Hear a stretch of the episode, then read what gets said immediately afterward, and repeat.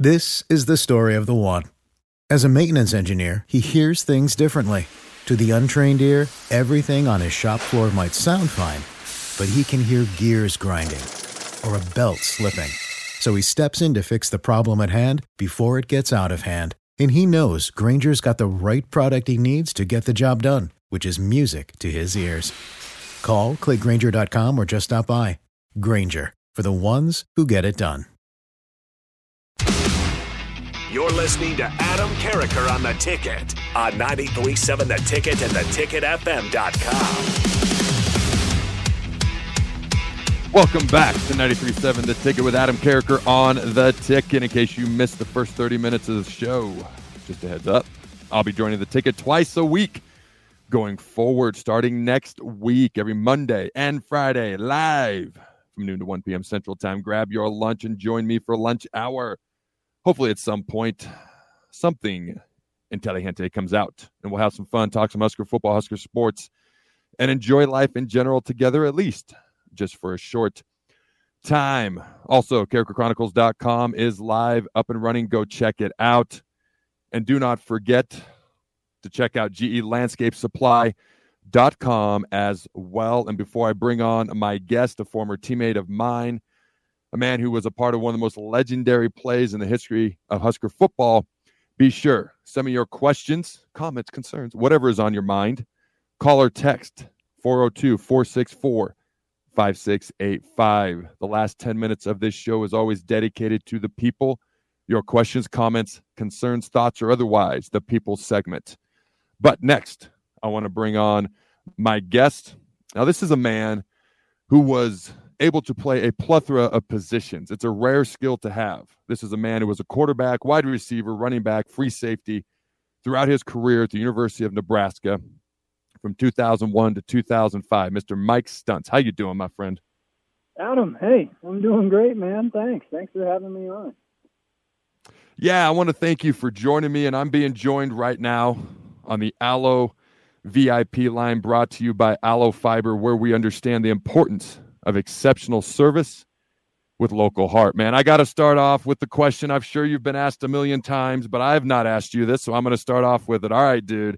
Black 41 flash reverse pass. All right, the 63 yard touchdown pass from true freshman Mike Stuntz to Eric Crouch sent the 246th straight sellout of Memorial Stadium into a frenzy as NU would go on to end Oklahoma's 20 game win streak. And Crouch said, and I quote, I don't remember a time that I've ever heard Memorial Stadium that loud. Now, talk to me about that play, that moment, the reaction from the crowd. What was it like for you being on the field and making that epic pass?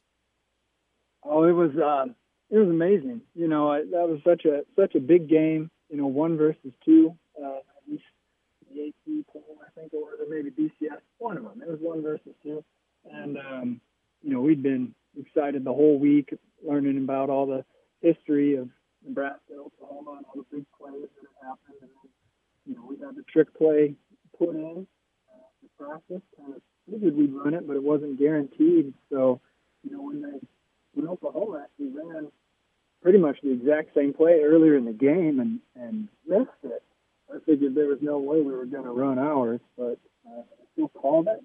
And you know, I agree with Eric. That was the loudest I'd ever heard that stadium at this point.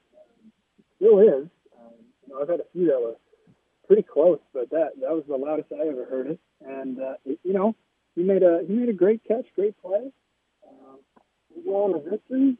It was it was awesome, man. I mean, uh, you know, it comes up way more frequently than I thought it would, even 20 plus years later, which is just just crazy to me. But I, I love it. Yeah, that was the old BCS system, number one versus number two. Now, at the time, I kind of revert to the BCS system as the bullcrap system, but now I don't know that it might not be better what's coming down the pike. But we can get into that at another point in time. And it's funny you brought up Oklahoma trying that same play because their quarterback was wide open. The difference was the pass was awful. I could argue that your pass was, it, I wouldn't even argue, it's a fact. It was significantly better. I don't even know the Oklahoma player's name he, he couldn't throw the ball 20 yards, which is why their play didn't work. But your pass was right on the money. Eric made a great crouch, and then electricity happened. But I got to ask this because I've I've heard this talked about. You guys repped it in practice that week leading up to the game, obviously. I've heard strong rumor and innuendo that it did not go very well in practice. Talk to me about that. And did that make you nervous when you were like, we're going to actually run this in the game too? Is it going to work any better than it did in practice? Yeah, I, I mean, it wasn't perfect in practice. I, I, I don't remember it being as bad as other people do. I guess um, I, I was not particularly concerned. It wasn't overly taxing, you know.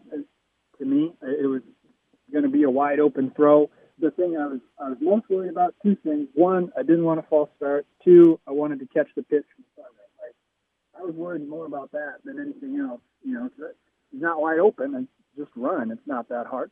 Um, so yeah, it wasn't perfect, but uh, I've heard this before too, and I don't know. Um, maybe I'm just remembering things the way I want them to be, but uh, I, I thought it was okay. But other people may feel differently, but it wasn't that bad. So I wasn't there. I'm just going off, you know, what what rumor and innuendo is, my friend. Uh, all that matters is what happened in the game. So everything else is just kind of fun to chat about a little bit. But you're a guy who moved all over the place. Okay, you were a guy who was able, had the ability to play quarterback, wide receiver, running back, free safety at times. Talk to me about playing different positions. You know, and we see Heinrich Haarberg out there catching a few passes. Who knows if it means anything at all? Uh, but what was it like playing different positions? And if a quarterback on this team does get moved to another spot, what would your advice to him be? Yeah, sure. You know, I actually had forgotten about the running back thing. Um, yeah, we, we tried to run a like a halfback pass, and they absolutely did not fall for it. Like Wannstedt was standing on the sideline pointing at me, just like that guy's gonna throw it. It, it was it was yep. from the start. Uh, I forgot about that. Thanks for bringing it up. But you know, as far yeah. as playing multiple positions, it was it was fun and frustrating at the same time. You know, I, I was recruited to play quarterback. I love playing quarterback. Asked me to switch to wide receiver before my first year because they, they felt like we had a great team and really just kind of needed like one more guy out on the edge to, kind of make the difference. And, and you know, I um, it's it's it's not when when you're making a switch like that, particularly coming from where I was I was coming from, small school football in Iowa, I, I think you don't realize it's not just that you kind of get it or that you're pretty good at it or that you know you're coming along and you're you're doing pretty well. Like coaches at that level needed you to be good yesterday. You know, like you, switching positions, switching systems, you know, whatever. Like it doesn't matter to them. Like these are grown men with you know families and mortgages, and they've got you know bills to pay. And the only thing that matters is who is doing it the absolute best right now. And so I I, I felt like you know I, even though I, I played fairly well at receiver, like it, changing those positions, you've got to have the mindset that this isn't something that I'm learning. It's something that you are you, you're doing it now, and you need to do it well immediately. Don't think about you know trying to get better. Think about being great as soon as you possibly can. So, you know, there, there are subtle things. If one of the guys on the team now is, is making a switch, particularly from QB to wide receiver, I think I found the most challenging was blocking because in that system at that time, you know, we used to joke and call ourselves mini linemen. You know, we were out there um, trying to clean guys up and that's a difficult job. You know, trying to track down a DB or a safety in, in wide open space. Uh, I thought that was probably the hardest part uh, of the gig, and, and frankly, I was not very consistent at it. Like the effort was there, but it was it was difficult. So the learning curve, like that's something that you, you've got to try to get past immediately if you really want to get out there and, and make a difference. And then, you know, particularly for the QB to wide receiver switch, that blocking is, uh, I, I think, an underrated part of it. That's a great point right there. Uh, I think that's I think that's something that most people, including myself, maybe even think about. Uh, the blocking aspect of being a wide receiver and the desire and a skill that needs to be developed in order to do that. Now, my next question, let's see. My recruiting trip to Nebraska was about 21 years ago, give or take. And I've been waiting about 21 years, give or take, to ask you this question. Now, I'm sure you know what's coming because I brought it up to you on the side a couple times. But you were my host on my recruiting visit, and uh-huh. We got lost. What the heck happened there, Mike? I've been waiting 21 years for this. What, what, how did we get lost that night, dude? And what's funny is, I think we pulled into like a grocery store parking lot at one point to try to get our bearings. Well, yeah. you did. Uh, and I, I, think I actually, every time I drove by that grocery store the next four and a half years, that would enter my mind and I just kind of chuckle. But, anyways, how do we get lost yeah. that night, dude? So, to be fair to me, um, this was, you know, before people had like GPS on their cell phone stuff. Like, I didn't have a solid address of where we were going. So, if I could throw that out there a little bit. Uh, yeah, but I mean, we were trying to we were trying to go to uh, I think it was uh, Kiffin Wingert and uh, Dan Burrows' house, and they yep. were on the 27th, and just just off 27th, like why something like that, and it gets a little weird yep. back there. Um, like the street doesn't actually go through and, and connect 27th, so there was some circling involved. Um, you know, but but really, what it was was kind of a, a sleeper operation. Like I kind of had to vet you a little bit more. I didn't want to. Oh, you know, I, okay. I needed to kind of, you know, send the interview process. We we were a little shaky, uh, you know. On yeah, yeah. So I, I kind of had to, you know, figure you out a little bit more. It certainly wasn't that, you know, I was just straight up lost. That wasn't the deal at all. But yeah, uh, of course. Regardless, I mean, it worked, right? Like you came. It did work. You know, played for us so you're welcome, I guess. Is probably what you said. I'm not picking up on any gratitude from you, but that's okay. That's that's okay. You know what, Mike? I took three recruiting, uh, official recruiting trips, and you were by far the third best host I had. So I want to thank you for that, and I very much appreciate it. you are on the podium. I remember a few things from that night. Obviously, you know that that that question was more in fun than anything else. I remember meeting Toniu Fonoti that night. That's a large human being. Uh, I remember getting to that house where we were trying to get to, and let's just say Mr. Richie Incognito was having some fun there. So I do remember yeah. a few things about that night beyond that, but you know, I like Good. to have fun here. So, all right. So we're going to go from a, a, fun question to a, a, serious question. All right. So when yeah. I interviewed Roy Helu, when I interviewed uh, Jared Crick, I asked him, I said, should Bo Pelini have been fired? So, Mike Stuntz, my friend, I'm just going to ask you: Should Frank Solich have been fired, in your opinion? No, I mean, you know, if you if you look at just just purely the record, I mean, that was it, it didn't make any it didn't make any sense, right? Um, it just uh,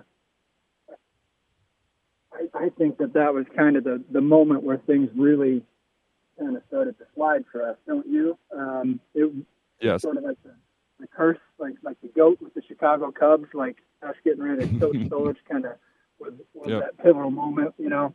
Um, so no, I, I don't think so. I, I I felt like a lot of the stuff that they claimed were were the reasons didn't make sense to me. You know, they, they talked about recruiting, and, and granted, we were not as talented as say the '94, '95, you know, late '90s teams. Uh, but you go back and you look at the defense and the, fellas that got drafted 02, 03, 04, and then, you know, look at other years prior and, and some years after, like, we we have some players. You know, we have some pretty good players. So I I don't know if I buy that. I think the issue was we just developed such a high standard that, that slipping off of it kind of left a window open for certain people to try and make their mark. I guess would be the, the way I I always kind of interpreted that. So, um, yeah, I guess my answer to your question would, would be no. Uh, but it's one that I think people are going to debate for a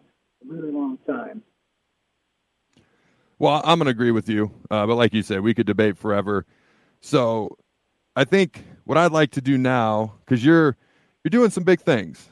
All right. So I'm I'm a man who's had LASIK surgery. In fact, I've asked you questions because you know my, my vision hasn't been as good in recent years and you've helped me out so tell the fine folks all right what you're doing these days because it's pretty cool what you're doing you're doing some awesome things you know and, and, plug your business where they can find you things of that nature as well well um, I'm, I'm down in tampa florida so i, I don't know what kind of what kind of reach uh, you know the ticket gets down here but nevertheless uh, if anybody's looking for me that's where i am um, moved down here a couple years ago. I'm an ophthalmologist at a, a private practice here in town. Um, you know, we do black cataract surgery, LASIK. You know, like like you had, kind of do everything, um, you know, whatever it takes.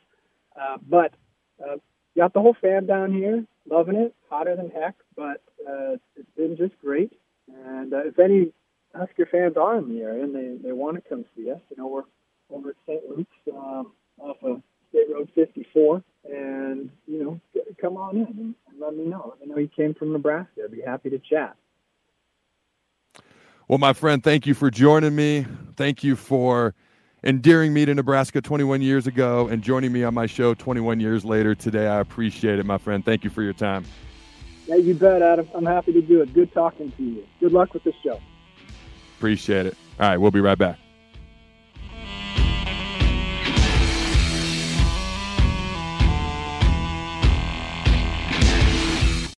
This is the story of the one. As a maintenance engineer, he hears things differently. To the untrained ear, everything on his shop floor might sound fine, but he can hear gears grinding or a belt slipping. So he steps in to fix the problem at hand before it gets out of hand. And he knows Grainger's got the right product he needs to get the job done, which is music to his ears. Call, clickgrainger.com, or just stop by. Grainger, for the ones who get it done.